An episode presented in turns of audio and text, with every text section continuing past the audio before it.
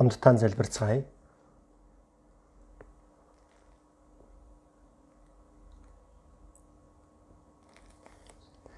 Биднийг харилсан ариун инэрэнгүй бидний бурхан автаа бурхнаас холдож гэм нүгэл дотор амьдарч байсан бид нарыг махуудын хүслээ даган амьдарч бурхны уур хилийн шийтгэлийг авахаас өөр аргагүй хүмүүс байсан тийм биднийг өрөвдсөн агуу хайраараа хайр нэгүслээрээ Эзэн Есүс бидний өмнөөс өгөөж урсгсан үнэт цусаараа бидний гэм нүглийг мөнхөд арилгаж дахин шүүлд хараалыг авахгүй болгож өгсөн танд талархаж байна. Бидний сүнсийг аварч өгч Бурхны ариун хүүхэд болгож мөнхийн Бурхны улс руу орж болох. Ерөөлт найдварыг өгсөн тэр агуунд хайр нэгүсэлд танд талархаж байна. Одоо бурхан таны зөвшөөрсөн махуудын үлдсэн амьдралдаа бурханы хүсэл суу алдрын төлөө амьдарч бурханы үгийг даган амьдарч дахин энэ ертөнцийн хоосон зүйлд сэтгэлээ булаалахгүй байж махуудын хүслээ дагахгүй бурханы хүсэл суу алдрын төлөө амьдарч чадхад минь бид бүгдийг захиран удирдах өгнө бидний хүн тус бүрийг ажиглан анхаарч хүн тус бүр зохистой нэгүслийг та буулгаж өгөөрэй. Орон нутгийн даяар байгаа чуулган, дэлхийд даяар байгаа өнцөг булган бүрт байгаа бүхий л чуулганыг хүн тус бүрийг ажиглан анхаарч байгаа гэдэгт итгэн талархаж байна. Хүнд эцүү нөхцөл байдал донд итгэлээ захин сайн мэдээд харааж байгаа бүхий л ахан дүүс нарт Үг хүч чадлын мотраараа зууран барьж өгөн ямар ч зовлон хүнд хэцүү бэршээл байсан зөвхөн эзэнд найдаж Бурхны сайн мэдээ зөрөгтэй тунхаглан олон алдагдсан сүнслүүдийг эзний өмнө өдөрдсөн тэр авралын ажлыг та биелүүлж өгнө. Өвчтөй байгаа хүмүүсийг өвчнийг нь хурдан эдгэж өгч сэтгэлээрээ сул дорой нэгэн сорилтонд орсон нэгэн байгаа бол эзэн та зохистой нэгүслээ буулгаж өгнө. Бидний дотор хараахандаа Бурхны харийг ухаарч чадаагүй. Тийм хүн байгаа бол сэтгэлийг нээж өгнө. Бурхны агуу хайр нэгүсийг ухаарч мөнхийн ам болон найдварыг хамтдаа олж авч чадахад нь тусалж өгнө. Бурхан таны тогтоосон төсвөлийн үед энэ ертөнц өдөр болгон муудаж, гим нүглэр дүрч нэг өдрийн дотор юу болох вэ гэдгийг мэдхийн аргагүй болсон. Үнэхээр тийм ертөнц болсон байна. Гэхдээ бид нар дэндүү мөхөс сул дорой учраас цаг мөч бүртөө бид өөрсдийнхөө бодол хүслийг дагдаг үе байдаг. Хүч чадлын мотраараа бидний зуран барьж өгнө. Энэ ус энэхүү ханшлал илүү аюулгүй байдлыг та зөвшөөрөн эзний даалгасан сайн мэдээг тунхагл гэсэн тушаалд хүнд хэцүү зүйл байхгүй байхаар эзэн та ажиллаа явуулж өгөөрэй. Цаг үе бүрд нь хэрэгцээтэй үгийг өгдөг. Бидний явах ёстой замыг зааж өгдөг эзэн та энэ цаг мөчөөд бидэнд харуулахыг хүссэн Бурхны ариун хүсэл бид мэдээжийн хэрхэн үлдэх ёстой вэ гэдгийг та зааж өгнө. Бидний аварч эзэн Есүс Христосийн нэрээр залбирлаа. Амен магтан дуудуулж болно.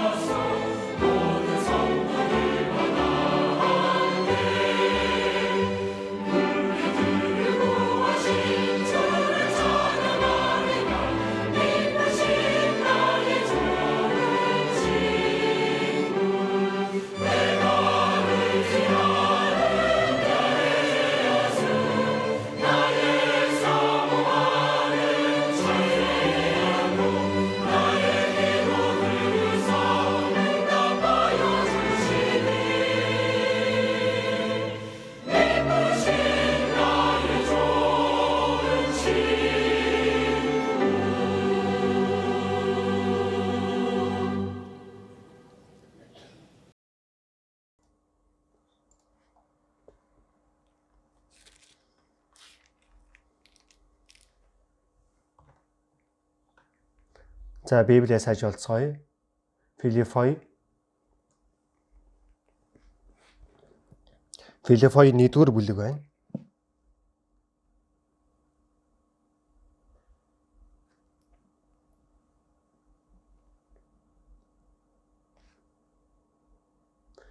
Филиппой 1-ийн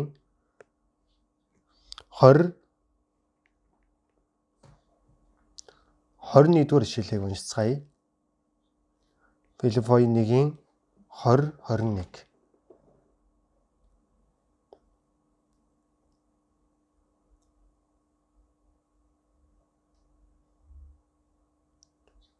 За хамтдаа уншицгаая. Юундч ичихгүй харин бүрэн зоригтой байх юмсан гэсэн миний хүслэн болсон гордлого болоод найдварын дагуу одоо ч урдын адил амиарч бай, үхлээрч бай, бид минь Христ өргөмжлөгдөх болно. Миний хувьд амьдрах нь Христ, үхэх нь ололт юм.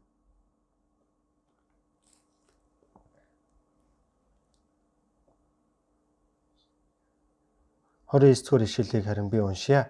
Учир нь Христийн төлөө түнд зөвхөн итгэх бус түүний төлөө бас зовхон та нарт сойрхогджээ.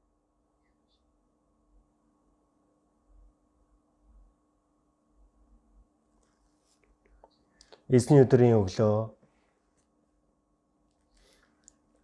шинээр бурхан нэгүсийг ухаарч аврагдсан хүмүүс их олон байна. Тиймээс аврагдсан итгэгч нар хэрхэн амьдрах ёстой вэ гэдгийг тасралтгүй хэлсээр байгаа. Эфес 2-ын 1 дээрээс харах юм бол гим нүгэл дотор өгсөн байсан биднийг амьдруулсан.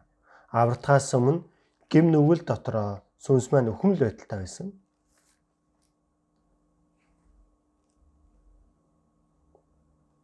Өгсөн нэг нь ямар ч найдвар байдаггүй байгаа.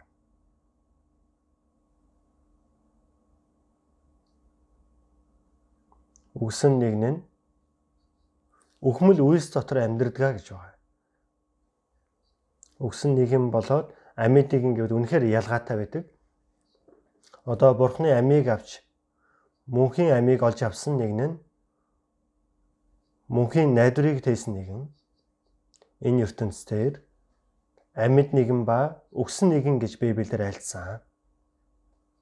Аврагдсан хүн нь дахин гим нүгэл дотроо үхэх гим нүгэл дотроо өчгсөн байхдаа үйлдэж байсан тэр үйлдэлээрээ үйлсээр амьдрах аргагүй гэж байгаа. Харин амьд нэгэн нь Бурхны амийг авсан нэгэн нь мөнхийн найдварыг олж авсан нэгэн нь хэрхэн амьдрах ёстой вэ гэдгийг Библиэлд нарийн тодорхой хэлсэн байдаг. Тиймээс амьд нэгний амьдрал Бурхны амь дотор гэрэл дотор амьдрдаг амьдрал болохыг хэлж байсан байгаа. Өнөөдрийн хувьд амьд нэгний амьдралын талаар жаахан наривчлан үгнээс хэлж өгье.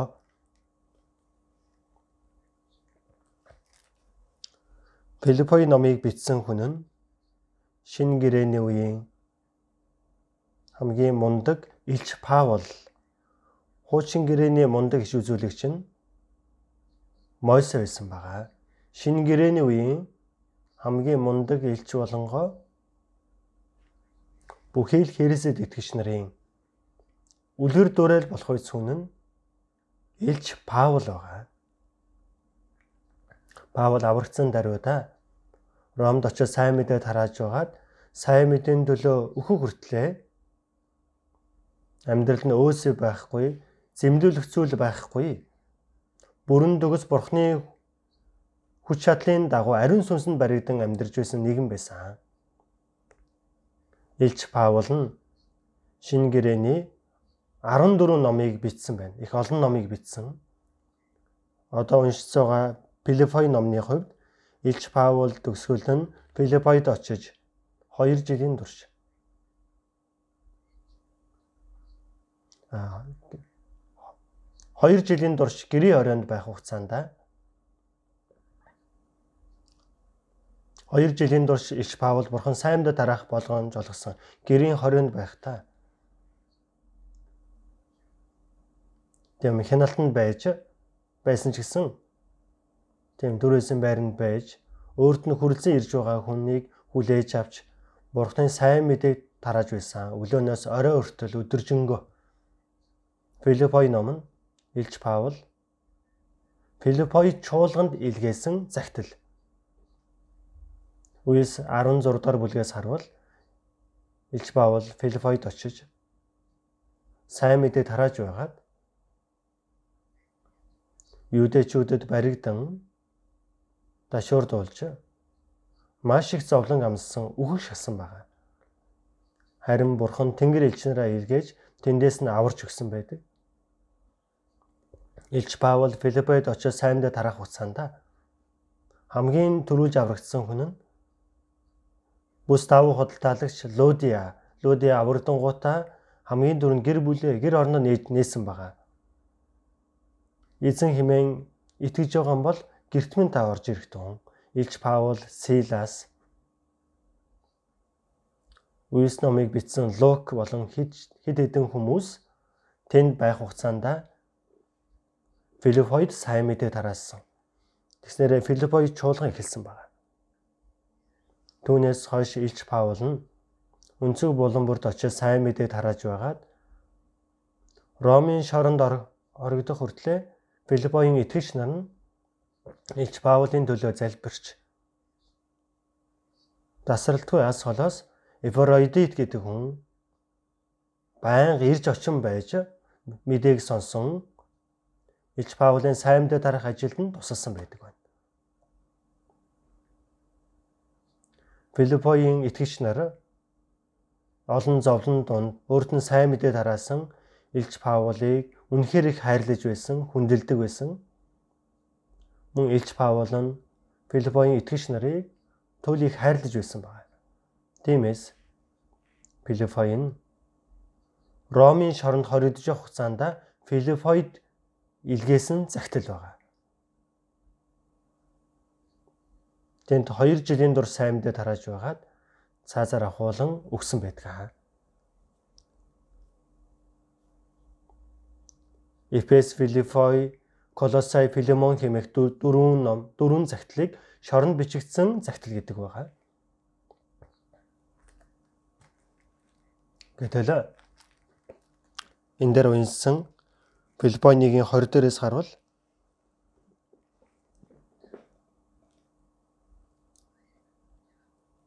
Миний хүслэн болсон гордлог болоод найдварын дагуу өөрийнх нь чин сүлээсээ хүсэж байгаа зүйл. Хүсэж гордож байгаа зүйл бий гэсэн байгаа. Чин сэтгэлийн найдвар бий. Юуг хүслэн болж найдаж байсан бол Илч Паул юунд илүүх найдаж байсан болоо?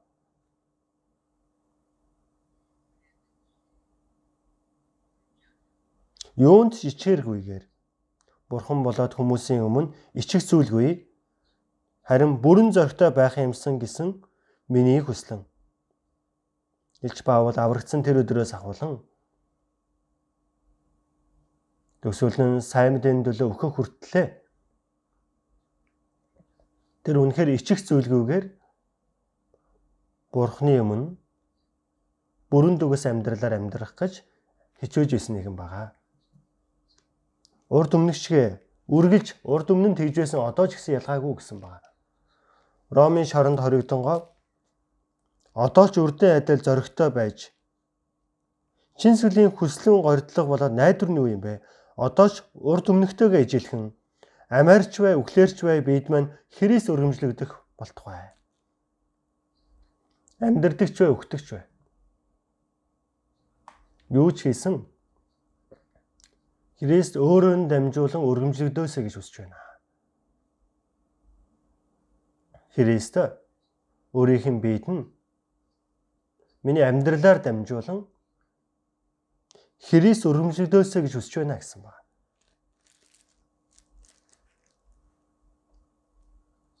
Нэгдүгээр Коринт 6-гийн 19 20 дээрээс харуул Илч Паул Коринт чуулганы итгэгч нар загтлыг илгээнгээ. Та нарын бие бол та нарынх бишээ үнтэйгэр худалдан авсан. Тамрын явах гим нүгэлтнийг аврахын төлөө үнтэй үнийг гим нүглийн хөлсийг эзэн төлсөн байна. Тиймээс одоо та нар та нарыг бишээ та нарын сүнсчдэр биеждэр бүгд эзэн үнтэйгэр худалдан авсан тул одоо эзнийх гэж байгаа. Та нар одоо та нарыг бишээ үнтэйгэр худалдан авсан тул биеэрэн бурхныг алдаршуул. Одоо бидний биеждэр сүнсчдэр бүх зүйл маань эзний цусаар худалдаж авсан. Гэм нүгэл дотор өчгсөн байсан биднийг амьдруулсан учраас бидний үлдсэн амьдрал маань зөвхөн Бурхны суалдрын төлөө амьдр гэсэн баг. Юу ч хийсэн бэ? Бурхны суалдрын төлөө бүхнийг хий. 1-р Коринт 10:31 дээрээс харах юм бол Тиймээс и та нар эдсэн ч уусан ч юу ч хийсэн Бурхны алдрын төлөө бүхнийг хий. Унтдагч бай, сэрдэгч бай, эзэн ч бай, усан ч бай юу ч хийсэн бэ? Зөвхөн Бурхны суаль тэрэн төлөө амьдраа гэж айлцсан байдаг. Ром 3:23 дээрээс харуул бүгд нүгэл үлдсэн тул Бурхны алдар сууд хүрдэггүй гэсэн үг гардаг байна. Бурхан суу алдар болохгүй бүх зүйл нь гим. Аврагсны дараа биднийг аварсан зорилго нь Бурхны саалдрын төлөө амьдрэх гэсэн байгаа. Эзэн ч уусан ч юу ч хийсэн бай. Бид нар тун удахгүй Бурхны ханшилд орж Бурхны өмнө мөнхөд суу алдрыг эдэлж амьдрах хүмүүс байгаа. Энэ газар дээр амьдрах хугацаанд өнгөрсөнд гим нүгэл дотор амьдарч исэн бидрийг мах өдөрөө гим нүглийг хийгээд хэрэлж байсан энэ биеэрээ одоо зөвхөн Бурхны суу алдрын төлөө амьдраа гэж альцсан байгаа. Илч Паул би амьдрдаг ч вэ өгдөг ч вэ миний биед Христ өргөмжлөгдөх болтугай. Христ өргөмжлөгдөх болтноо суу алдрыг аваасаа гэдгийг хүсч байна л гэсэн үг байна. 2 Коринт 5:9 дээрээс харах юм бол Илч Паул Тиймд ойрч холж байсан өгтөгч вэ амьдрдаг ч вэ эзэн таалагдах нь миний ирэмэлзэл үлээ гэсэн байна. Илч Паул нь амьдрдагч бай, өгтөгч бай. Юу ч хийсэн бэ?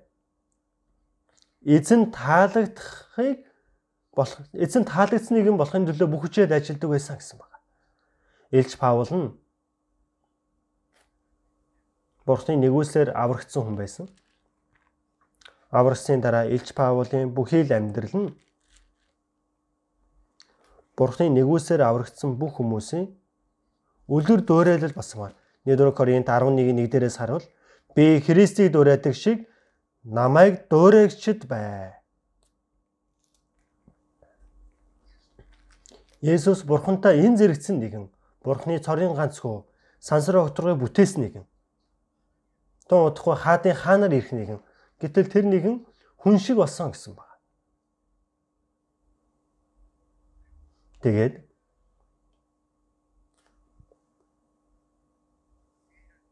гэм нүгэлтнийг аврахын төлөө өгсөн байна. Бүх зүйл Бурхны суу алдрын төлөө хийсэн байна. Илч Паул нь тэр Христийг тэр дуурайлал авсан гэж байгаа байна. Христ бид нарыг аврахын төлөө Бурхан хүний биеэр ирсэн нэгэн Есүс биднийг аврах ажлыг хийгээд огтохгүй. Есүсийн бүхий л амьдрал нь Түүний дараа аврагдах бүхий л итгэгч нарт үлгэр дуурайлал нь болсон. Илч Паул нь би Христийг дуурайдаг шиг би дуурайс дуурайс нэг юм болсон гэж байгаа. Энэ хичнээн гайхалтай үг вэ? Есүсээр дамжуулан Бурхан ишлэгдсэн. Филипп Есүст бид Бурхан эцгийн та харуулаач гэж айлддаг байна. Намайг харагч эцгийг харсан нэг та нар эцгийг харсан уу? нүдэрээ харж чадахгүй байгаа бурхныг хүний биеэр ирсэн байна. Аль ч үеж байсан бай бурхныг харсан нэгэн байхгүй.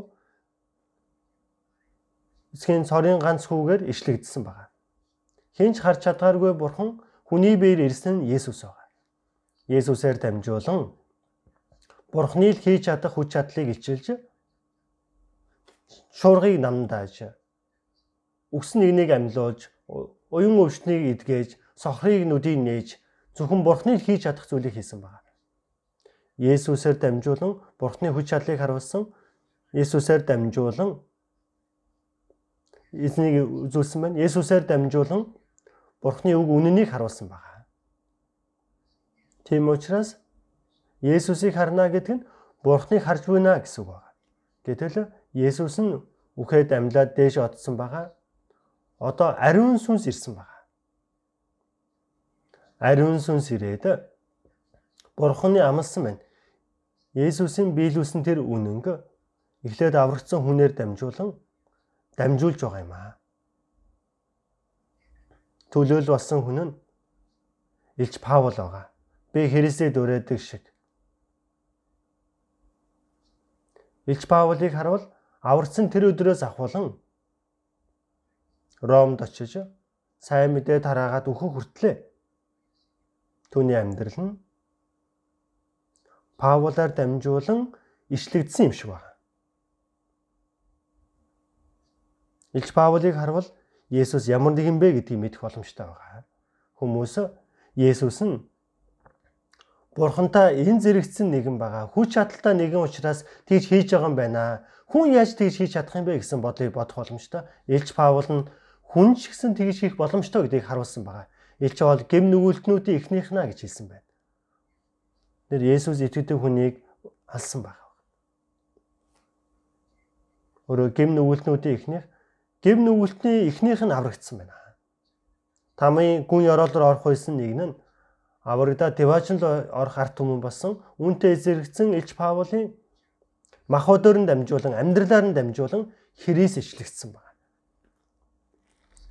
Бид нар Израиль үндэстнийг Бурхны сонгосон арт түмэн гэдгийг мэдэн штэ. Израиль үндэстний сүрхүү, сэрхүү гэдэг бүх зүйлс нь түүний ард Бурхан ямар нэгэн бэ гэдгийг харуулж байгаа зүйл. Бурхны хүч чадлыг ч үзүүлдэг байна Бурхны шударга ёс дуулуурт байгаа нэг нь ямар ёроолыг болгодог, дуулуургүй байгаа нэг нь ямар шийтгэлийг болгодог. Нэг амлсан бол гарцаагүй амлалтаа сахитыг нэгэн Израиль үндэснээр дамжуулан Бурхны хүч чадал, Бурхны амлалт, шударга ёс бүгд ишлэгдэн харагдсан байна. Тийм учраас дуулал 59-ийн 13 дахь ишлэл дээрээс харах юм бол Бурхан минь Бурхан Израилийн үндэснийг захирдаг гэдгийг дэлхийн хязгаар төртөл мэдэх болно. Израиль үндэсний нарийн харвал тэр үндэснийг захирдаг нь бурхан юм байна гэдгийг мэдэх боломжтой. Түүнийг мэдхгүй байгаадаа л одоо ч тэр Израиль үндэснийг агшин зурдал устгаж байхгүй болох гэж оролддог. Ерөөсөө тийм зүйл болох боломжгүй. Израиль үндэстэн бүх тэлгээ даяар тараад 2000 жилийн турш харааллыг авсан нь Христийг эсрүүцсэн гэм нүгэл хичнээн амьжтай бай гэдгийг сэрэмжлүүлэг болгож харуулсан байна. Харин мөнхөс үржих юм биш Израиль нь гим нүгэл хийгээс өрсөн ч бурхан үхээгүй гэдгийг харуулахын тулд Эзекиэл 36 дугаар бүлэг дээр бурхан Израиль үндэснийг сэргэнэ гэдэг нь та нарын төлөө биш ээ. Израиль үндэснийг өрөвдсөндөө биш ээ. Та нарын төлөө бас та нарын бузарсан бохир нэрийнхээ төлөө.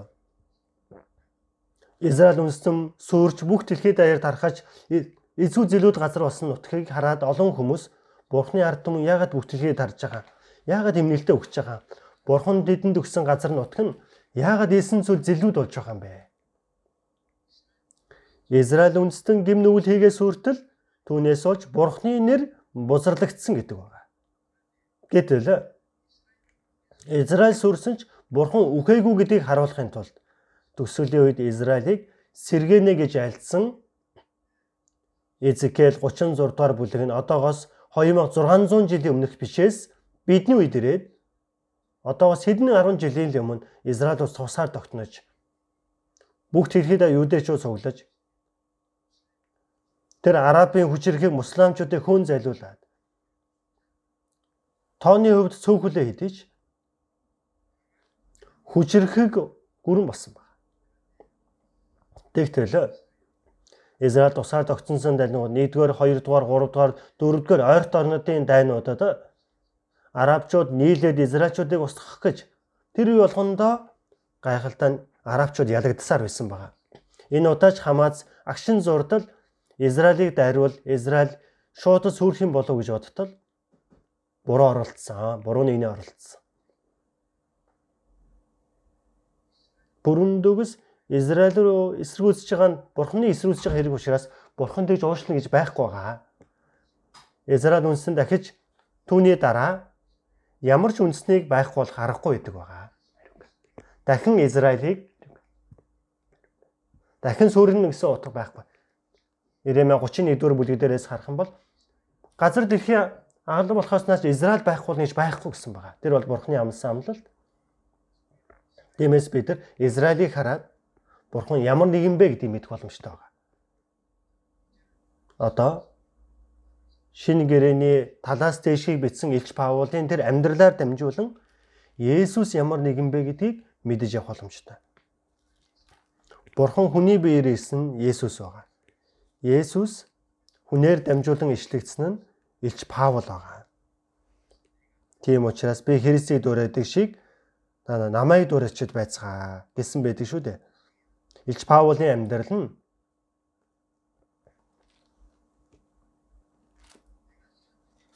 би Америкч вэ, өглөөрөөч вэ бид маань Христ өрөмжлөгдөх болно.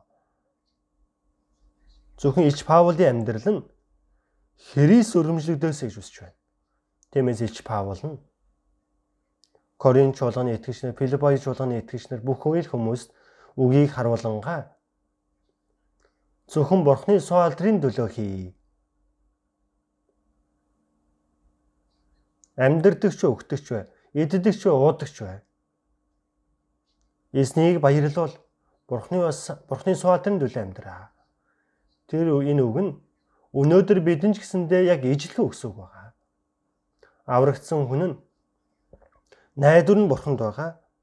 Ам маань эзнийх байна. Найдвар минь Бурханд байгаа.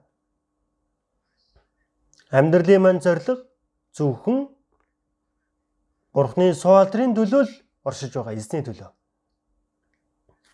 Тийм учраас биеэр мань Христ өрөмжлөдөөсэй. Энэ одоо цензур хэтрийн өндөр санагдаж байна уу? Энэ мэдээжийн зүйл юм аа. Есүс хүн болоод Бурхныг ичээсэн Илч Паул нь гим нүгэлтний хувьд аврагдаад тэр бүхий л амьдрал нь өөрчлөгдөж Христийг харуулсан тэр үлгэр дуурайлал болж Илч Паулаар тогтохгүй Петр ч ялгаагүй. Илч Иохан үртэл урд манлайлж байгаа элчнэр бүгд эсийн төлөө амьдарж байгаа эсийн төлөө өгцгээс. Түүний араас нь дагаж явцгаасан байна. Тийм учраас Илч Паул нь Миний хувьд амьдрах нь Христ, өөхөх нь ололт юм аа. Амьдрах нь зөвхөн Христийн төлөө. Өөхөх нь үртэл ололт юм аа. Амьдрсан сайхан, өгсөн сайхан. Тиймээс Филиппой 1-р бүлгийн төгсгөлд нь би энэ хоёрын дунд байна. Энэ биес бие орхиод дээшээ отох нь илүү дээр байгаа. Хурдан эзэм нь очихыг хүсэж байна л гэсэн. Та бүхэн тал дээр юу гэж бодож байна? Аврагдсан хүн өгч байгаагаас айхаж байна уу? Айж байна уу? Дуулал 116 дахь бүлгээс харуул Бурхан итгэлдүүднийх нь үхлийг эзэн мэл үнцэнтэйгээр тооцдгоо гэсэн байна. Ичлэл 14 дэх бүлгээс харвал эзэн дотор өхөн өхөшөв нь өрөөлтэй ээ. Ариун сүнс хэлж байна. Үнэнээр хэлье. Тийм болно. Итгэжтийн үхлийг бурхан эрхэн үнэтэй тооцдог. Аварсан итгэгчнэр өхвөл энэ газрын зовлон дуусч байна гэсэн. Зовлон дуусаад мөнх амийн амьдрал эхэлж байгаа. Энэ ертөнцийн суурил нь мөнх амьдралын маань эхлэл болж байгаа. Түүний мэдгүй болохоор л найдваргүй хүнтэй ижилхэн өгөхөөсөө зөвхөрл гэж бодог. Өө гашуу гунигтай зүйлээр бод. Тэр буруу бодож байна. Аврагдсан хүн нь яагаад амьдрдаг вэ? Үхэж чадахгүй да амьдарч байгаа мó? Энэ ертөнцөөр нэг найдлага тавиад байгаа зүйлтэйгээд амьдарч байгаа юу үгүй ээ. Хийх ажилтаад амьдарч байгаа юм аа. Дуулал 118-ийн 17 дугаар ишлэл тэр би өөхөхгүй харин амьдрах бөгөөд эзний үлсийг тунхаглах болно. Би өөхөхгүй харин амьдрч эзний үлсийг Христийг Бурхан Христээр дамжуулан биелүүлэх тэр авралын үнэнийг тунхаглах ажлыг хийлэхийн төлөө түүний төлөө залбирч түүний төлөө хөлмөрлөж мөнгө олж байгаа ч тэр зүйлийн төлөө мөнгийг олж сайн мэдээ тарааж байгаад өгч байгаа хүн байвал сайн мэдээний төлөө хамтдаа нэгдэж байгаа нь зөвхөн амьдрдаг ч өгдөг ч байна. Тийм мөн биз дээ. Түүнийгээ мартаж болохгүй. Би арай үгүй дээ. Үгүй юу? Та аврагдаг юм уу тэгвэл? Бурхны төлөө биш гэж юу? Девашин л явах баталгаа найдвартай биш үү? Энэ ертөнцид ямар найдаад ах зүйл байна вэ? Энэ ертөнцээр баг багаар сонирхолтой ертөнц ирнэ гэж найдаж боддог байна. Шинжлэх ухааны хөгжүүлж, соёл урлагийг хөгжүүлж, соёлыг хөгжүүлж, есөн жорын зүйлсийг хийж сайхан газрын деваачин бүтээнэ л гэдэг байгаа. Энэ дүрл байна.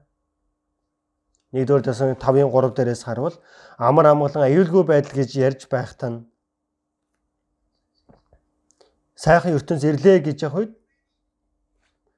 сүүл гинэд ирэхэд зогтоож огч чадахгүй. Энэ ертөнцийн явагдаж байгаа зүйлсийг харуул ямар байна вэ? Бүхий л зүйлс нь хязгаартаа тулчихсан байдалтай байна. Мэдээж дан гарах юм бол хаанч цүмийн зэвсхийг дэлбэлэх юм бол бүх дэлхий дээр байгаа тэр цүмийн зэвсхийг дэлбэрэхэд хүрнэ. Зөвхөн ердөө 30 минутын дотор дэлхий сүрнэ гэж байгаа. Эрдэмтдээ хэлсэн үг бай. Энэ дэлхийг 100-аас дээш удаа шатааж болох тийм зэвсэг байна гэж байгаа.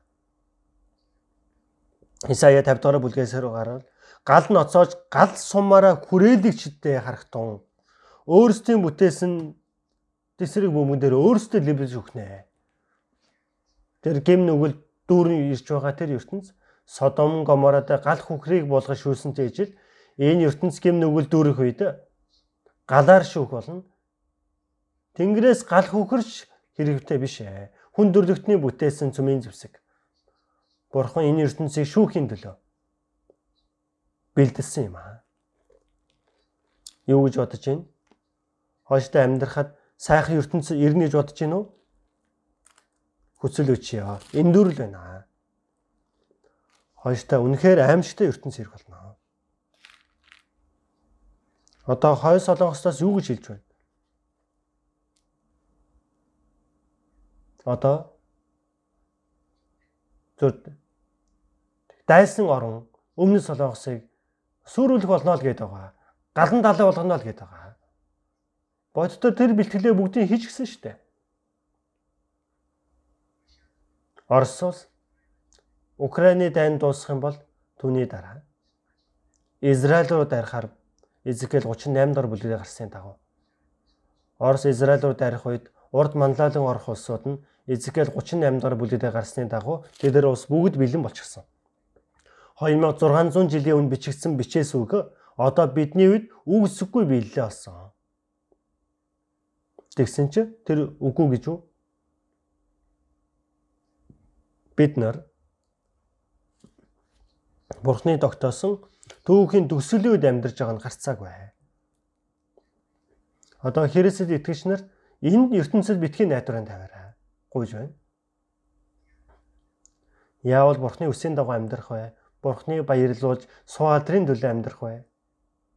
Эсний сайн мэдээний төлөө нэг сүнсийч болтгоо аврах уу? Зөвхөн амьдрдаг ч бай сэрдэг ч бай. Зөвхөн түүнийхээ төлөө амьдрах хэрэгтэй.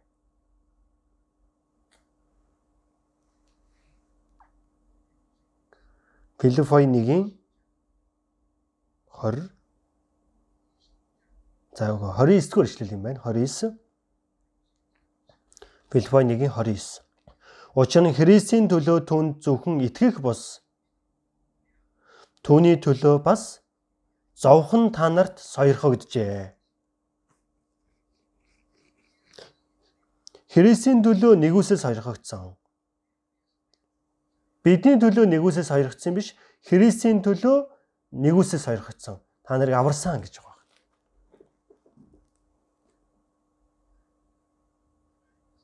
Бурхан Израилийн ард түмэнд зөвхөн би зөвхөн би л өөрийнх нь төлөө гимт үлийг чинь арилган нүглийг чинь дурсахгүй. Би өөрийнхөө төлөө гимт үлийг чинь арилган Бурхан биднийг аварж өгсөн нь биднийг өрөвдсөн нь хоёр дахь нь.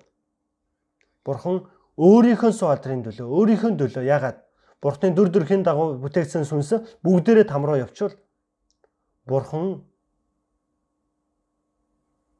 бүрэн сүрч байгаа хэрэг штэ. Хөсөл өчөө ингэж хэлж байгаа. Бурхны хийж байгаа ажил бүрэн бүтлгүүтэл болж хуурна гэсэн үг. Хүний Бурхны дүр төрхөөр бүтээсэн нь Бурхны амийг өгч, Бурхны хүүхэд болгож, Бурхны ус руу явж ороод Бурхантай хамт мөнхийн суу алдрыг эдэлж амьдруулахын төлөө гол зорилго нь байтал. Бузар сүнс тэр хүнийг болохоор бурхантай харгалдуулж байгаа да. Бүрэн сүрүүлчих юм бол бурхан бузар сүнс нь бүрэн ялагдал хүлээж байгаа хэрэг болно. Тийм учраас бурхан өөрийнх нь суу алдрын төлөө биднийг аварч өгсөн биднийг өрөвсөн хоёр дахь нь байгаа. Би өөрийнхөө төлөө чиний нүглийг дурсахгүй. Дуулал 23 дахь бүлгээс харвал Бурхан өөрийнхөө зөвтийн төлөө, өөрийнхөө нэрийн төлөө зөвтийн замаар намайг хөтэлдэг. Бурхан өөрийнхөө төлөө аварч өгсөн аврагцын дараа Биднийг бид өөрийнхөө ажлын төлөө зөвхөн замаар хөтэлдэг. Илүү олон сүнс аврагдаж байж бурхан илүү суу алдар болно. Аврагдсан үнэн бурханы суу алдрын төлөө амьдрах нь аварсан гол зорилго нь байгаа. Тэгэхгүй байх юм бол бурханы аварж өгсөн зорилгыг бүгдийг нь юу вэ? Хойшинтаж амьдрж байна гэсэн үг болно. Тиймээс Христийн төлөө нэгүсэн сойрхогджээ. Би энэ үгийг харж байгаад эхлээ гайхсан байгаа. Христийн төлөө бид нэгүсээ сойрхочээ биднийг аварсан гэсэн үг юм баг та. Түүнд итгэх нь бус.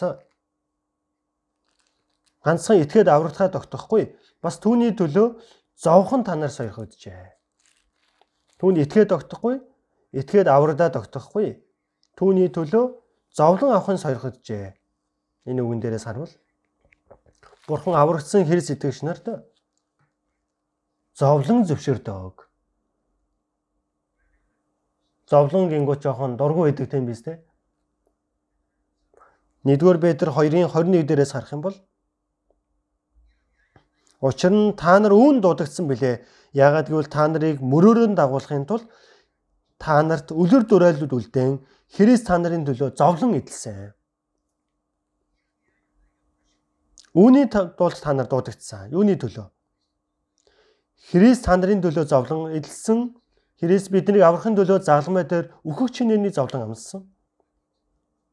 Тийм үлгэр дуурайлыг үзүүлсэн. Зовлонгийн үлгэр дуурайлыг үзүүлсэн. Тиймээс Христч та нарын төлөө зовлон эдэлсэн. Биднийг аврахын төлөө загламай дээр өөхөх чинээний тэр зовлон штэ. Та нарт үлгэр дуурай үлдээн эзэн биднийг аврахын тулд өөхөх хүртлээр зовлон амссан.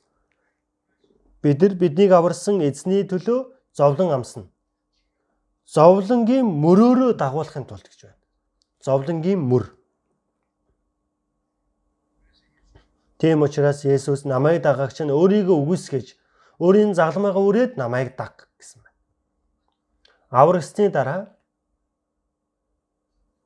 эзний дагаж явдаг. Та бүхэн бүхэл үндэсний дагалдагчаа болохтун эцэг хүү ариун сүнсийн нэрээр баптизм өртөж би та нарт тушаасны дагуу бүгдийг цахим биелүүлэх тун. Сайн мэдээ тарааж аврагдвал Христийн дагалдаг шав болдог. Үлс 2 дугаар бүлгээс харуул Пентекостийн өдөр Петр элчнэр сайн мэдээ тарааснараа өдөрт 3000 хүн аврагдсан байна.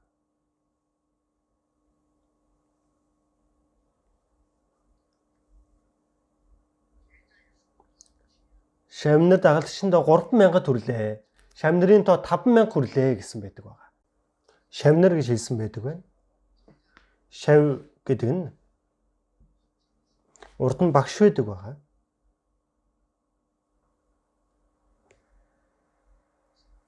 Тиймээс Есүс Матай 23 дахь бүлэгдэр өдөрлөгч бүүд ах. Өдөрлөгч бол цорын ганц бөгөө та нар Христ юм аа. Бидний багш нь цорын ганц нэгэн эзэн байх нь багшаасаа суралцаж, багшаагаа дуурайж, багшаагаа дагаж, багштайгаа хамт хувь тавилангаа нийтгдэг. Тэр бол шав дагалдагч байна. Бид нар Христийн шав гэдгээ мартахгүй байх хэрэгтэй. Христээ суралцдаг.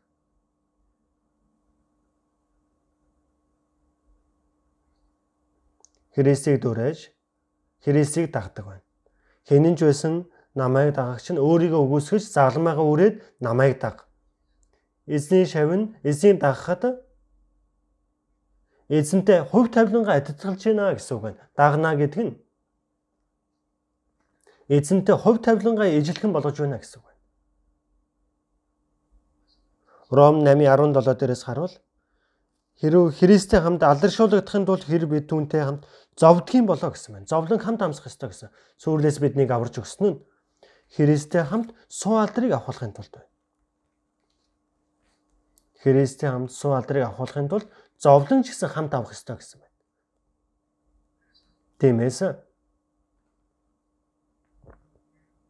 биднийг аварсан нь итгэж авраад огтохгүй түүний төлөө зовлон амсуулахын тулд зовлон юу вэ гэдгийг жоохон бодож үзэх хэрэгтэй.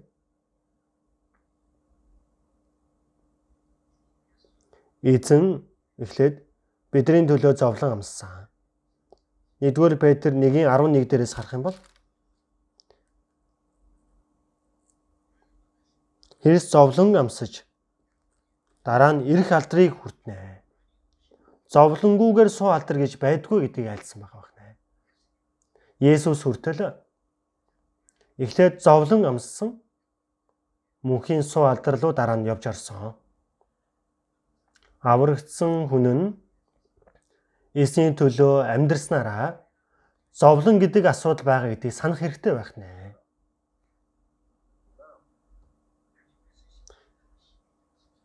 Еврей 13 дугаар бүлгийн 12 13-аас харуул Христэж өөрийнх нь цусаараа ард түмнийг аврахын тулд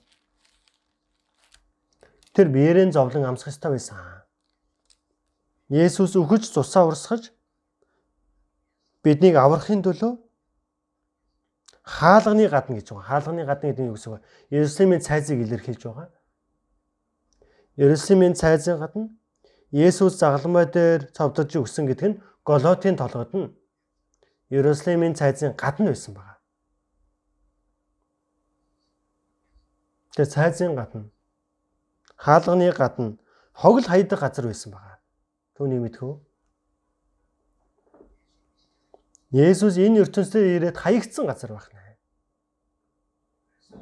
Тиймээс Тиймээс бид нар түүний хүч чадлынхын дагуу хаалын гадна зоригтойгоор гарч ирэхээр болсон.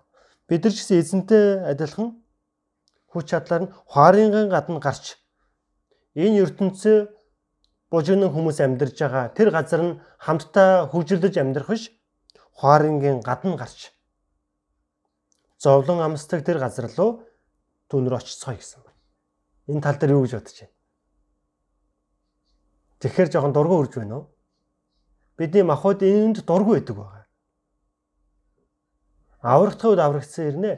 Эзний үгийн дагуу амьдрах хэрэгтэй байдаг. Эзний үгийн дагуу амьдрий ихээр зовлон золиослол байгаа гингүүд авах дургүй байна да гэдэг байна.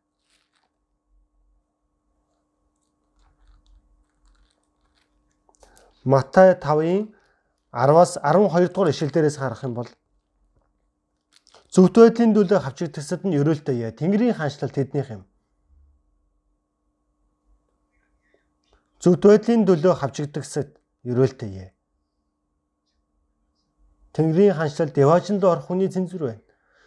Миний надаас ууж та нарыг түүнийг хүмүүс доромжилж, хавчиж та нарын эсрэг зүсэн бүрийн ёрон юм худлаар ярихад та нар ерөөлтөө яа. Тэнгэрдэг шаналчин агуу учир баярлцгаа мөн хөөрөн баясцгаа. Та нарын өмнө байсан иш үзүүлэгчид тэднийг ийхүү гавцсан юм аа. Надаас болж та бүхний доромжилж. Юудэжүүд хичнээн их молж байсан бай. Дөгдөр нүгэлтүүдийн эхнийх нь гэж байсан байна. Ромын хаан Агустин татвар тушаах эдгээ тушаах ёстой гэдгийг эсэргүүцсэн гэдгээр загламай дээр савдлаж алдж байсан. Харин эзэн гомдлогоор өгсөн биш бидний аврахын төлөө өгсөн байна. Бид нар эзний төлөө дагахын төлөө зовлон амьсдаг.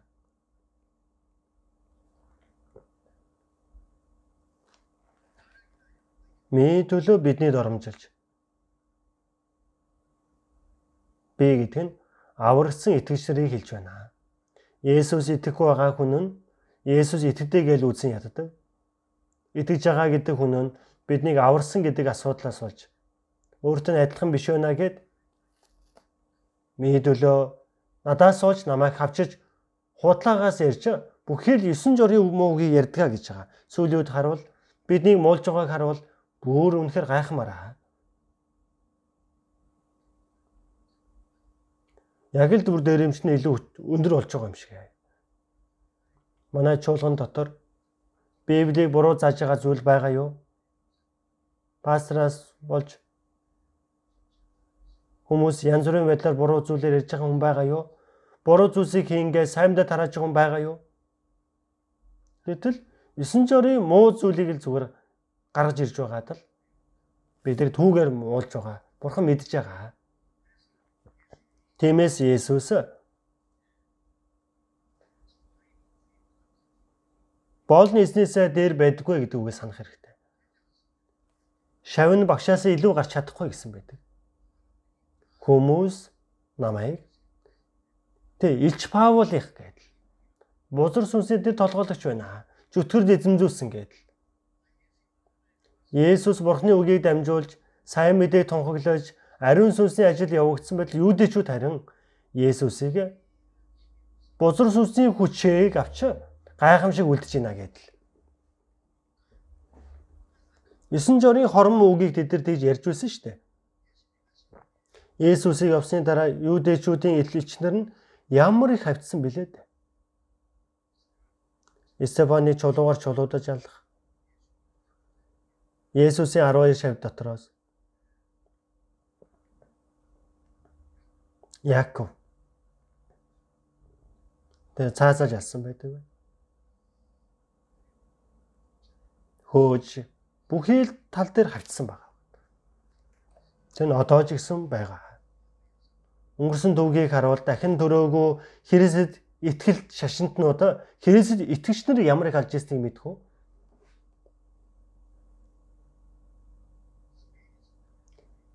Испани руу би хэд удаа очиж исэн байгаа.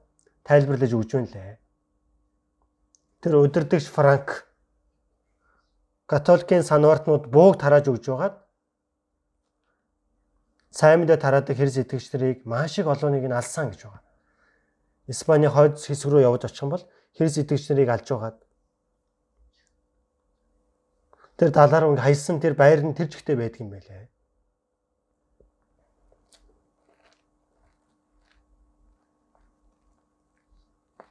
Хуурамчаар та бүхнийг 9 жорын муу үгээр дормжилтоо гэсэн байна. Тийм байгаад харин ерөөлтөе гэж хэлсэн байна.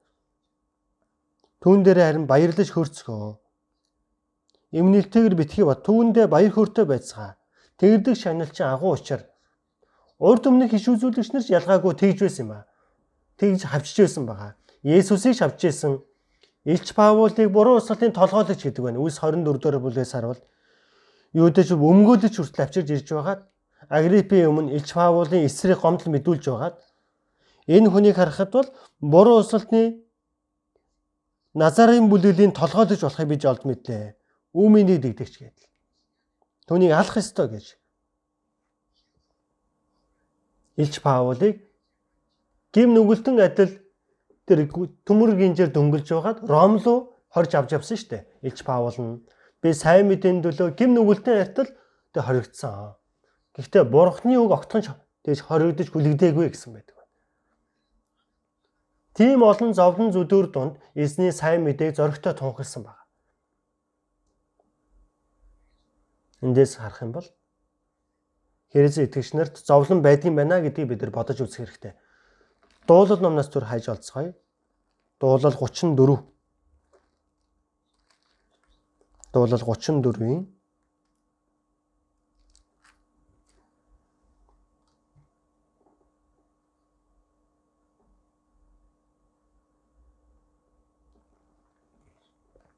19 дугаар ишлэл 34-ийн 19 хамтдаа уншицгаая. Зөв шударгын зүдүр их авч эзэн түүнийг тэр бүгдээс нь аварна.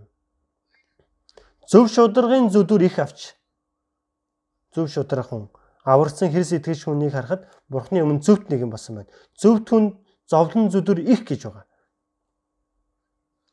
зовлон их эзэн түүнийг тэр бүгдээс нь аварнаа.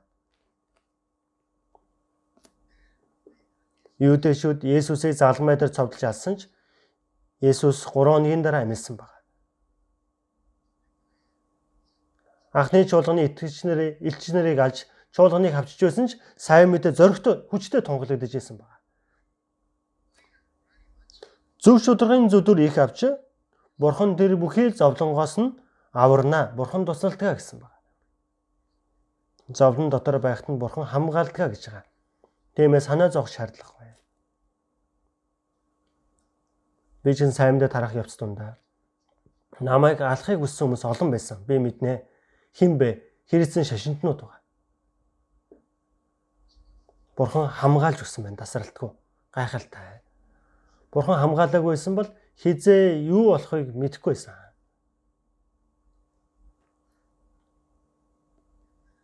Нэгдүгээр Петр 1-ийн 6 7-г төр харцгаая. Дэлгэцээр харуул сайн байна. Нэгдүгээр Петр 1-ийн 6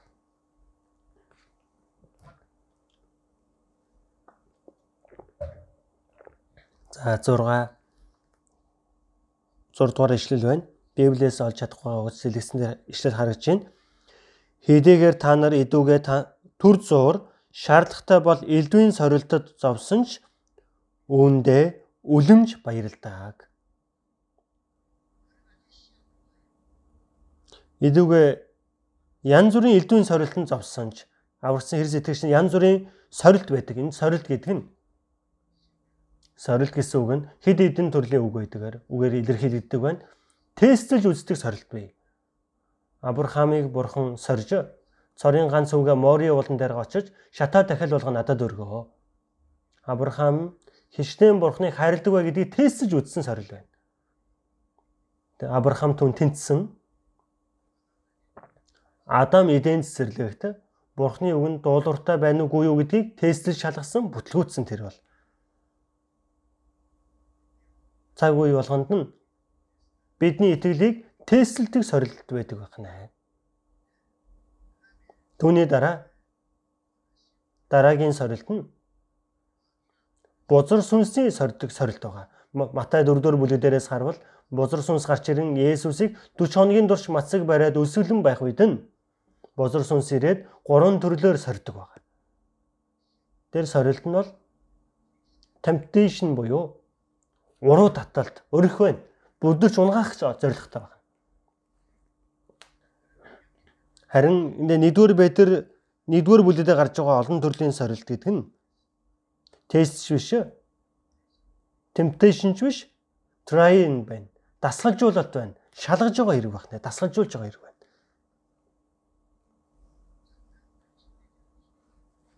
Эдүүгээ төр зур шаардлагатай бол элдвийн сорилтанд зовсон ч Хэрс итгэж хүн шалтгаангүй ирдэг зовлон зүтөр. Шаардлагатай бол үүндээ үлэмж зовсон ч үлэндээ үлэмж баярлдаг 7. Ингэснээр итгэлийн чин шалгуур галаар шалгагдах мөхөг алтнаас ч илүү үнэтэй байж Есүс Христийн ишлэл дээр магтаал, алдар, хүндэтгэл хүрэх юм. Энэ сорилт нь итгэлийн чин шалгуур гэж байгаа. Дасгалжуулж явахын тулд зорилготой байна. Яв 1-р бүлгээс харуул Яв Бурхан руу дайрш сайнаар амьдарч байсан байна. Бурхан руу андсан сайнаар амьдарч байсан байна. Бурхан бозор сүнслүүдийн өмнө Йовыг магтсан байна. Йов шиг сайн үнийг та нар харсан уу? Бозор сүнс хэлэхдээ Бурхан та ийм мундаг гэж бодоо юу? Та их өрөөлийг өгсөн болохоор тэгж байгаа байхгүй юу? Түүнийг булаагаад аваад үзэлтэй. Шууд Бурханыг харах болно. Үгүй дээ Бурхан. Тийм үү тэгвэл бүгдийг булааж авч үзье. Тэр бүхий л эд хөрөнгөнд бүгдээрээ байхгүй болсон. Хулгайч ирээ бүгдийг булааж авсан баг. Тэр гурван охин гурван хүү байсан байна. Нэг гэр цуглаад бүгдээрээ баярлж байтал. Тэр дээврийн салхирч нураад тэр 10 хүүхэд бүгдээрээ өгцгээдэг байгаа. Тэр үед яв юу гэж хэлсэн бэлээ? Бурханд гомдлоог байгаа. Өгсөн ч эзэн, авч очсон ч эзэн тул. Элсийн нэр алдар шиг гэж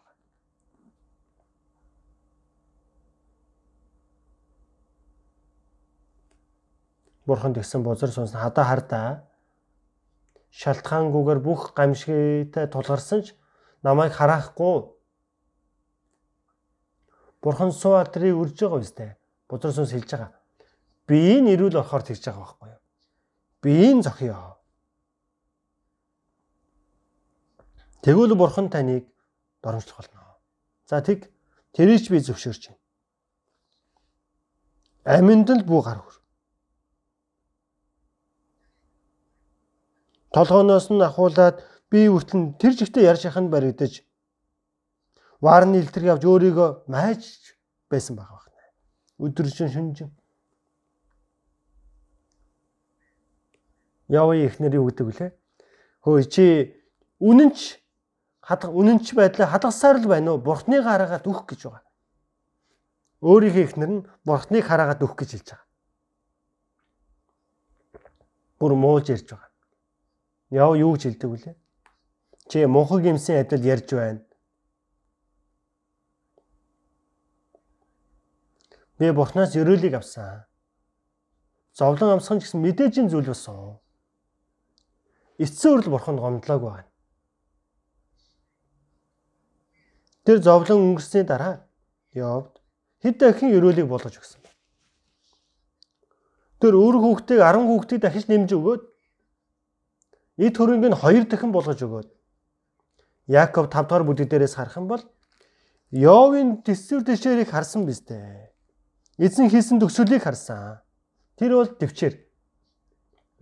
Тэр сорилт дасгалжуултыг сайн даван тулсан байна.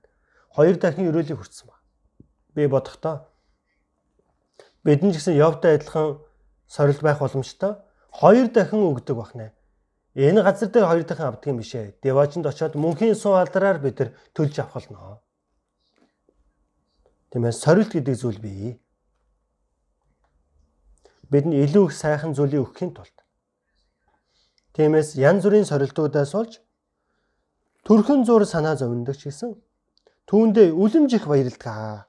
Итгэлийн сорилтууд нь галаар шалгагдах мэт бөгөөд мөхөг алтнаас илүү үнэтэй. Алтыг бид нар эрхэм үнэтэй тоосдог.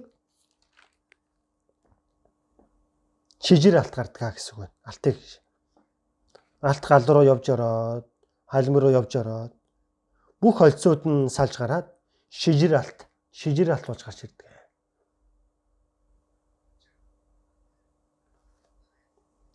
Галаар шалгагдах мөхөг алтнаас илүү үнэтэй байж эцэг усаар байхгүй болдог байна. Төрнөөс илүү эрхэм үнэтэй байдаг. Алтнаас эрхэм үнэтэй итгэлэн жинхэнэ үнэт эрдэн болно гэдэл. Тэр итгэлийг нь бурхан шалгаж үздэг байна. Итгэл нь ямар хэмжээтэй байгаа вэ гэдэг нэг хүн нь амар жимэр байгаа болохоор амар тав итгэлийн амьдралаар сайн амьдэрдэг. Зовлон өгөнгүүд яах учраа болохоо болчихдаг. Бурханд гомдолдог. Махбодоо дагаж амьдрах гэдэг. Тэр нь болохоор нэг л таархааргүй зүйл байна. Йовын дэсвэр дэвчээрийг харсан. Эцэн яаж төгсгөлийг нь хийснийг харсан гэж байгаа. Итгэлийн чин шалгуур галаар шалгадах мөхөг алтнаас илүү үнэтэй байж Есүс Христийн ишлэлээр магтаал алдар хүндэтгэл хүрэх юм аа. Бид нар энэ дэлхийд амьдрах хугацаанд итгэлийн сахиж ямар зовлон сорилт байсан үгэн дотор амьдрсаар байвал эзэн ирэх үед алдар магтаал хүндэтгэлийг бидэнд өгдөг байна. Сорилт байгаа гэдг нь ч бас бодож үзэх нь хэрэгтэй байна. Тиймээс 1-р Петр 4-ийн 6 7 дээрээс харвал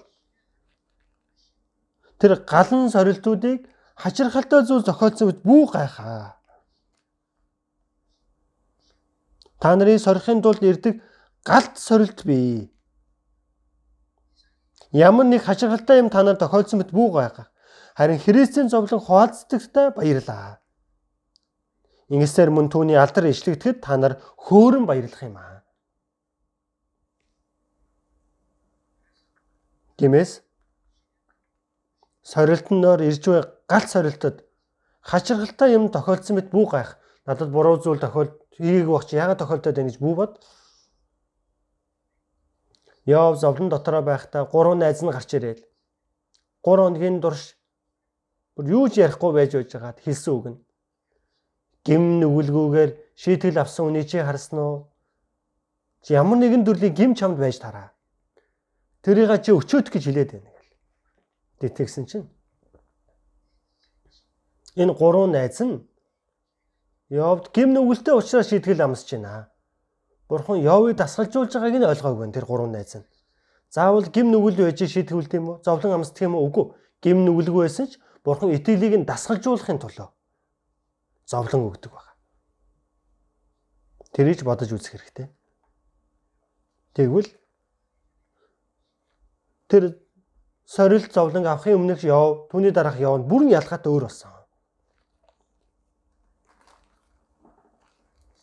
Бурхан Израиль үндэстнийг Египтээс татаж гаргасан ч 40 жил цөлөөний амьдралаар явуулж тэр боолын амьдралаар амьдарч исэн 400 гаруй жилийн амьдралаас нь гаргаад Канаанд нь Бурханы ямарсан газар нутаг.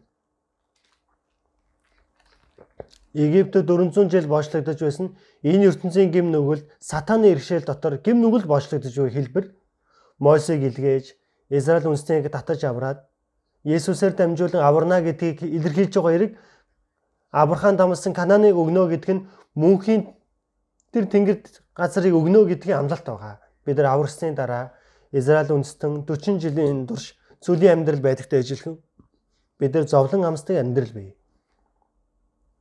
Зовлон амсдаг амьдрал дотор 40 хоногийн дур 40 гаруй жилийн турш Египт рүү гардаг хүн бурхан гомдолтой хүн нь цөл бүгдээрээ өгцгээсэн байна.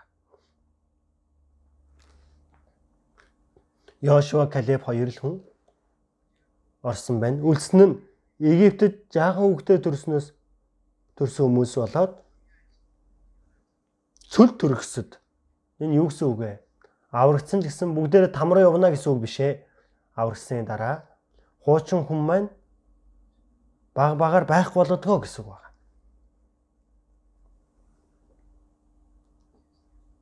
Энэ ертөнц харьяалагдж байгаа баг багаар өгч Зөвхөн Бурхны үгэнд дуулууртай байгчт нь үлднэ. Тэгээд Канаан руу явж ороод. Канааны 7 овгийг юу эзэж дайрч орсон байна. Тэгж аврагсын дараа ариун сүнсээр дүрсэн амьдрал.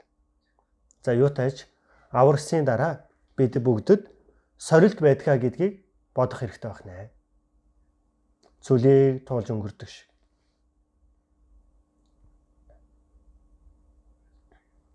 Тиймээс бид нарыг за Йов 23 дугаар бүлгээс түр харъя.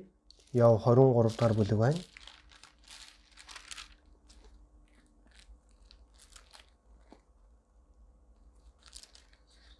Йов 23-ийн 10 дугаар ишлэл. Хамтдаа уншицгаая. Гэвч тэр миний замыг мэддэг.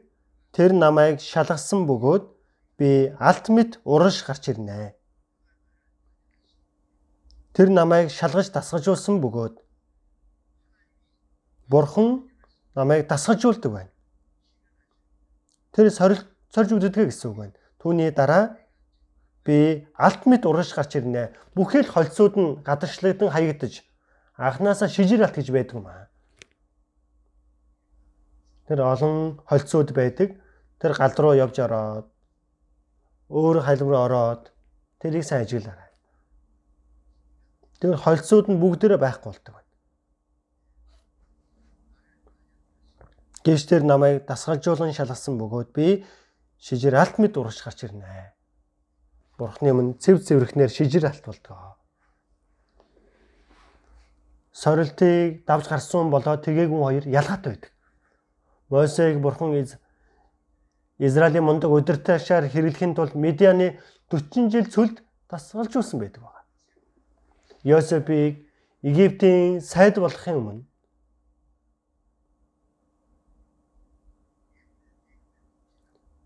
Египтийн удирдагч болохынхаа өмнө ах нартай шалтгаангүйгээр зарагдаж Потифарын гэрт боолчлогдсон амьдэрч. Эхнэр нь уруу татангуу тэр уруу татлыг хойшин түлхэж. Тэгээ шоронд хоригдож орсон байна. Тэр сорилтыг бүгдийн туулж гарсны дараа дуулал номон дээр Бурхан Йовыг дасгалжуулсан гэдгээр илэрхийлдэг байна. Тэндээс нь гаргаад Бурхан Египтийн сайд болгосон байдаг. Есүсийн дүр төрх болж байгаа шүү дээ. Есүс энэ дэлхий дээр ямар зовлон амьслаа?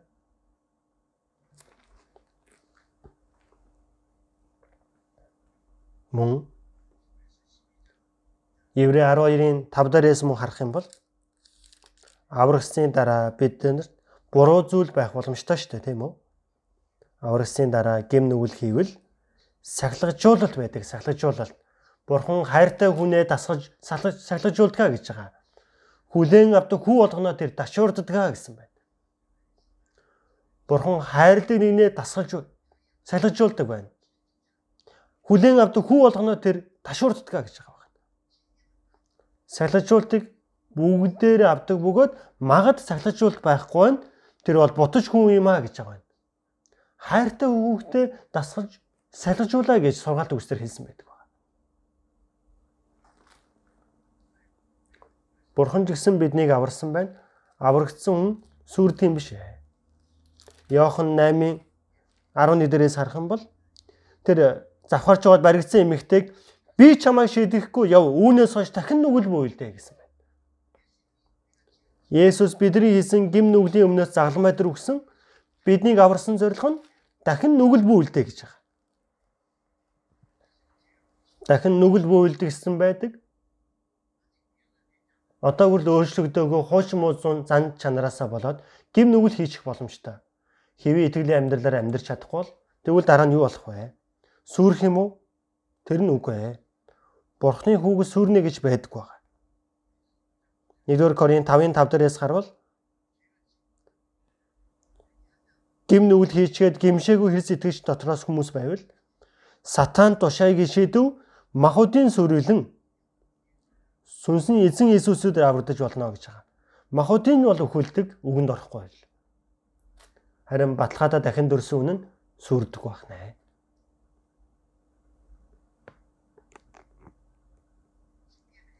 нэ. Тагс сахилжуулт байгаач сүрэл байхгүй. Сахилжуулт байхгүй бол бутаж хүүхэд юм а жинхэнэ хүүхэд нь бишээ гэсэн үг байна. Тиймээс аврагсны дараа Бурхны үгэн дуулуургүй байвал сахилгажуулалт байдаг. Сахилгажуулалт янз бүрээр илэрхийлэгдэж харагдана. Махуудын өвчин тусах боломжтой. Эцэг нь буруу зүйл хийсэн үр хүүхэд нь түүнээсөө сахилгажуулагдах боломжтой. Эд хөрөнгө нь бүгд байхгүй болчих боломжтой. Тэр сатгын санааны зовлон орж ирэх боломжтой. Сахилгажуулалт янз бүрийн хэлбэрээр орж ирдэг. Израилийн хаан Давид төшмөдүүд нь сайдууд нь болохоор дайны талбарт амь насаа дэнчин тавин өөх улсаа хамгаалахын төлөө дайтаж явж хахад Давид нь ордондоо өдөржингөө унтаадал оройхондоос ирээд тэндээс тийшээ харстал нэг эмэгтэй угаал үлдэж байгааг хардаг. Үнэхээр илүү сайхан харагдсан гэж байна. Тэгээ дуудаж ирж байгаад гим нүгэл хийсэн. Завхаарлын гим нүгэл хийсэн нөхрийг нь алсан. Тэрнээс болж юу боллоо? Тэгэл гайгүй өнгөрлөө. Түүний дараахыг харах юм бол тэр гим нүглээс нь болжоо. Давид бурхны өмнө гимнүү гимсэн, гимшлиг хийсэн ч сахилжуулт түүндээ заавал болсон. Сахилжуулт хичнээн их авсныг мэдхүү. Сахилжуулалт нь зайшгүй байдаг байна.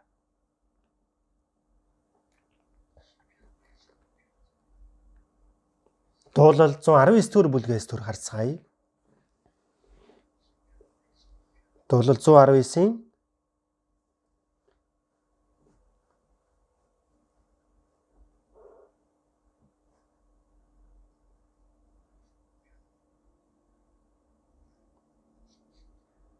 Жаран 7 дугаар ишлэлээс харъя. 67 дугаар ишлэл. Зов шаналхынхаа өмнө би буруу зүгт явсан байжээ. Харин одоо би таны үгийг сахин биелүүлдэг. Зов шаналхынхаа өмнө би буруу зүгт явж байсан. Зовлон гэдгийг салхижуултыг хэлж байгаа юм аа. Одоо би эзний үгийг сахин биелүүлдэг болсон гэж байгаа. Лук 15 дахь бүлгээс харуул ирж ирсэн хүү. Өөрт мань тохирох хөрөнгийг надад тарааж өгөөч гэд тараагаад өгтөлөө тэр хүү. Эд хөрөнгийг авч явж алс холын орон руу яваад өдөр болгон тэр балмууд амьдралаараа амьдарч эд хөрөнгөө бүгдийг өрн таран хийж гуйлагчин болдог ган гачиг болдог идэх зүйлгүй болоод нэг айлын гахаа тижээдэг айлд очоод гахааны буурцнаас хуваалцах гэж иддэг Тэрийн ч идэх боломжгүй болсон. Тэр үедээ аавыгаа сандаг байна. Миний эцгийн герт баян да. Миний эцгийн зарц болууд нь хүртэл илүү сайхан амьдардаг да. Би юу болчихсон байна? Би ингээд үсэж өгөх юм байна. Энэ чигээрээ өөхөх аргагүй. Босоод аав руугаа буцаж явъя. Аав мань намайг уучлал уучлаж хүлээж авах хаа. Эр зориг гаргаад буцаж очсон байна. Аав нь тэр хүүхэд нь гэрээсээ холдож явснаас хойш сэтгэл нь ерөөсөө 50 байгааг байгаа. Энэ хүүхэд амьд амьд байна уу, өхмөл байдалтай байна уу? Юу болсон юм болов? Өвчин тусчаагүй байгаа. Гуйлгач нь болчоогүй байгаа. Эргээд л ирээрээ. Өвчтөж байсан хамаагүй, гуйлагч нь босон ч байсан хамаагүй, эргээд хүрээд ирээ. Хүн ямар ч гим нүгэл хийсэн бай аавын хайр. Тэр өөр хүүхдийн гим нүглээс илүү их байх уу та? Бид нар ямар ч гим нүгэл хийсэн бай бурхны хайрыг бидний гим нүглээс илүү том биш шүү дээ. Том бидний гим нүглээс илүү том байдаг. Иштэн том гим нүгэл хийсэн ч бурхны хайр нь уучлах чадхааргүй гим гэж байхгүй байдаг аа. Тиймээс Исая 44-ийн 22-оос харуул би гимт үдлийг чин өтгөн үйл мэд нүглийг чин үйл мэд арчин хаяв би чамайг аварсан учраас над руу эргэх тун. Гим нүглийн бүгдийг уучлсан учраас эргээд ирээ эргэж ирсэн аврага эсрэг рүү хүрээд ирдэхтэй юм. Тэгээ хурч ирэнгүүтээ авгаа тэрч аваад л үнссэн гэдэг байна. Эргэж ирсэн хүн авда жинхэнэ буруу зүйл хийсэн. Эцэг бурхан танд Тэнгэр авд бурхан танд гим нүглийг хийжээ. Таны боол зарч байсан хамаагүй боолоо болоход хүлээгээд аваач. Аав нь урдаас нь юу гэж хэлдэг вүлээ? Юу ярина вэ? Чи ми бол миний хүү. Миний хүү үхэд амьлагдсан. Алга болсон ч ирээ олдлоо. Тарган үхэл үхэр гаргаа айр надам хийнэ. Ирж ирсэн хүү аав хүүтэй баярлахаж гимнүгэлгүй дэр туугал өгдөг байгаа. Бидэрдээ адилхан гимнүгэлтэн эзэн рүү ирж ирээд бурхан руу ирж ирээд аврагдаад бурханы өмнө деважин руу очихын төлөө гимнүгэлгүй Есүс өгсөн гэдгийг бид хажуугаар нь бодох хэрэгтэй. Тэр хүү амьдарж байгаа дахиад гэрээ орхиод явсан болов мэдээ дахиж холдож явахгүй.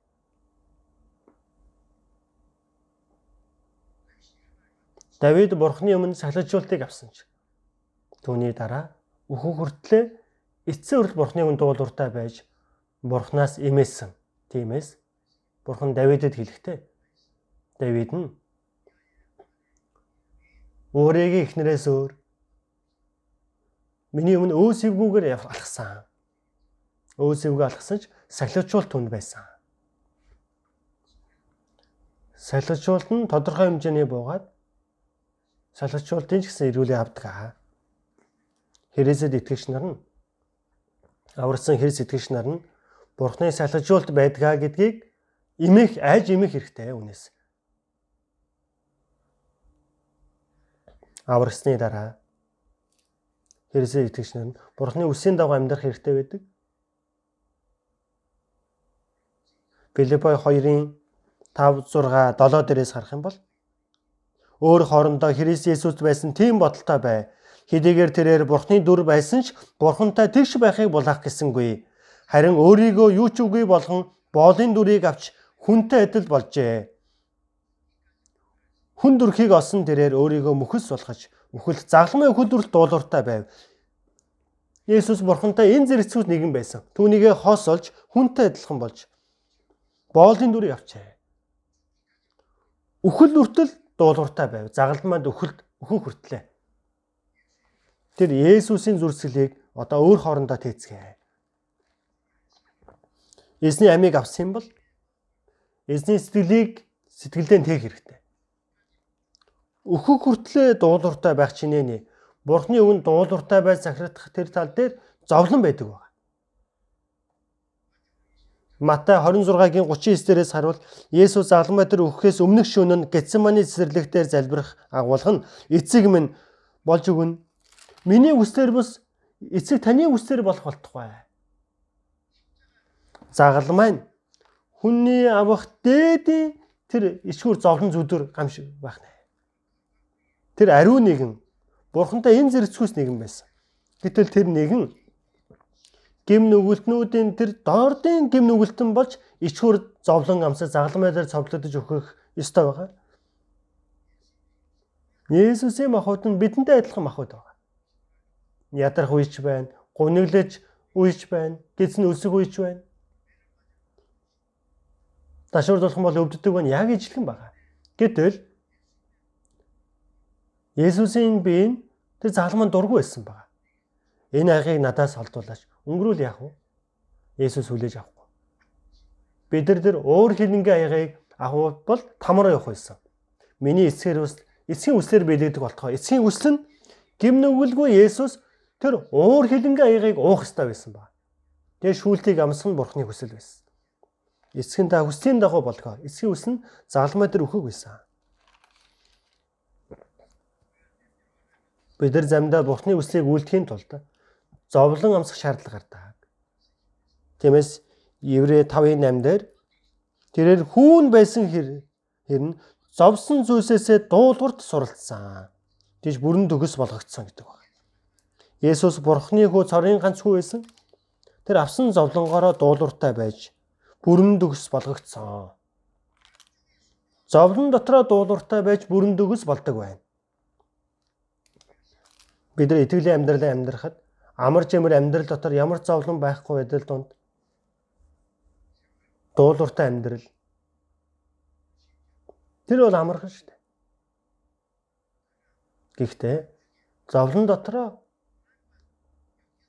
тэр зовлон зүдүүр хүнд бицүү бэршээл дотор замдаа ядуурл дотор Бурхны үгэнд дуулууртай амьдрал нэг хийж чаддаг байх хэрэгтэй. Авсан зовлондоо дуулууртай байснараа бүрэн төгс болгожээ. Зовсон зүйлсээс дуулуурт суралцсан төгс болгогдсон. Еврэ 2:10 дээрээс харуул олон хөвгүүдийг цог жавхланд авчрахтаа тэдний авралыг эхлүүлэгчийг зовлонгоор төгс болгох нь түн зохистой байжээ. Нэг улаан будаа өр өхгүй бол тэр чигтээ үлдэн өхөл олон үр жимс гаргана. Тэнгэрээс Есүс буусан Тэр нэг үр байх нэ. Есүс үгснээр олон хөвгүүдийг төрүүлсэн байна. Есүс үгснээр олон хөвгүүдийг төрүүлсэн олон хөвгүүдийг өдөртөж яадаг уу? Суу алдар руу явж оруулдаг. Бидийг аварсан зорилго нь Бурхны суу алдар руу явж оруулахын тулд түүний төлөө эзэн зовлон амсхан зохистой байжээ. Эзэн зовлон авахгүй бол бид нар яаж аврагдах вүлээ? Тиймээс хүлээн авсан зовлонгоор Бурхны үгэн дуулууртай байж бүрэн төгс болгогдсон. Бидийг аварсан эзнэр бүрэн төгс болгожээ. Тиймээс өөрт нь дуулууртай байдаг бүхий л хүмүүс мөнхийн авралын эхлэл нь болсон бид нар ч гэсэн аварсны дараа. Бурхны үсэлд бүрэн төгс дуулууртай хэрэгтэй. Ямар зовлон байсан бэ? Нэг хүн амар жимэр амьдрал дотор итгэлийн амьдралаараа сайн амьдарч байгаад зовлон орохороо яа хучраа олдог байгаа. Цөхөрдөг байна. Бурхан тэр дунд нь хамт байх ч үртэл. Йосеф тэр гомдтойгоор шоронд орох үед Йосеф гашуудаал уйлсан уу бурханд гомдсон уу? Үгүй ээ. Тэр дунд бурханд үйлчилж Бурхны тэрхүү мэрэгэн ухаан итгэмжтэй байдлыг ичиж харуулсан. Тэр зовлон гатлаж гарсны дараа Йосефийг тэндээс бурхан гаргаж ирсэн баг. Заримдаа бидэнд ямар ч нэгэн сорилтыг өгдөг зовлон гүөхүй байдаг аа. Амар тайван амьдрал дуулууртай байх уу? Зовлон амсч байх үедээ ч дуулууртай байх хэрэгтэй. Илүү бурхантай ойртох хэрэгтэй. Тиймээс 1-р Петр за үнийг хайж олцгоё. 1-р Петр 4-ийн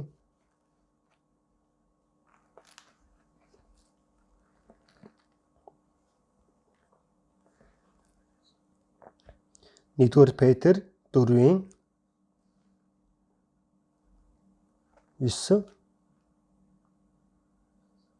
1-р Петр 4-ийн 9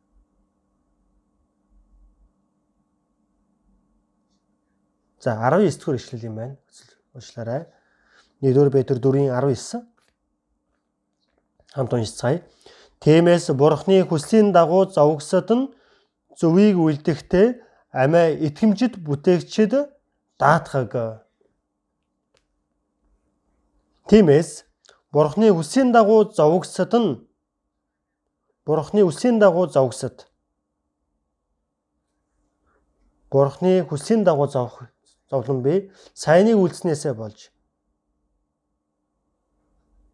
зовлон амсч явахдаа хүртэл бурхны үсийн дагуу амьдрах хэрэгтэй. Тэр нь зөв.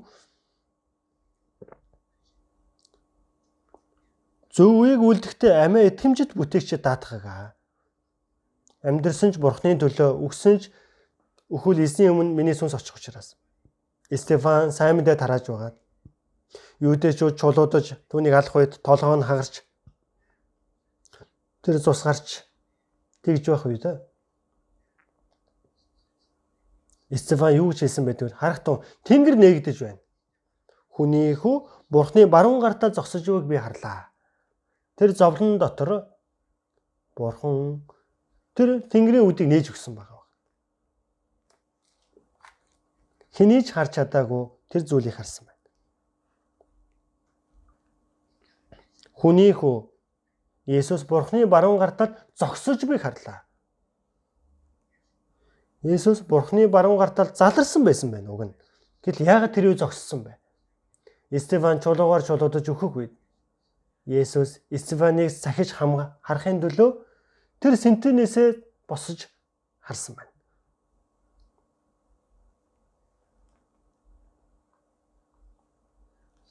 Бурхан тэр Стефаныг хүлээж авч буй дүр төрхөө. Бид нар эзний төлөө зовлон амсах үед бидний нүдийг нээж сүнслийн ертөнцийг харуулдаг байна. Тиймээс зовлон тийхүү хангалттай даван дийлүүлдэг байна.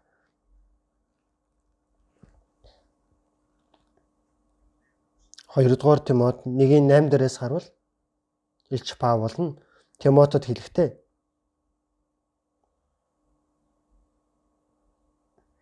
сайн мэдээний төлөө хоригдсон надаас бүйч. Бурхны хүчээр сайн мэдээний төлөө надтай хамт зов. Илч Паул Тимотод. Зөв цааслуулж өгөхийн яг өмнөхөн байна. Надаас бүйч. Сайн мэдээний төлөө надтай хамт зов.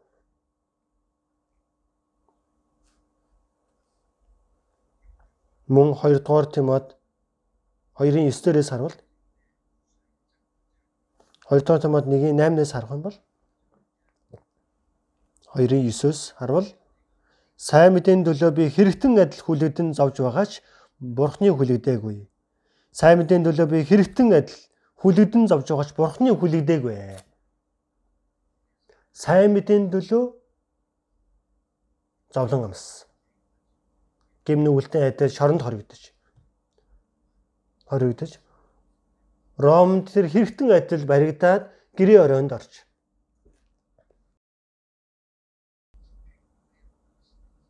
гэрийн хорионд 2 жилийн дур сайн мэдээ тарааж байгаад хоолго ирчүүлэн өгсөн байгаа. Илч Паул нь гэм нүгэлтэй адил хүлэгдсэн байж байгаад Бурхны хүлэгдээгүй илүү хүчтэй тунхаглагдсан гэдэг.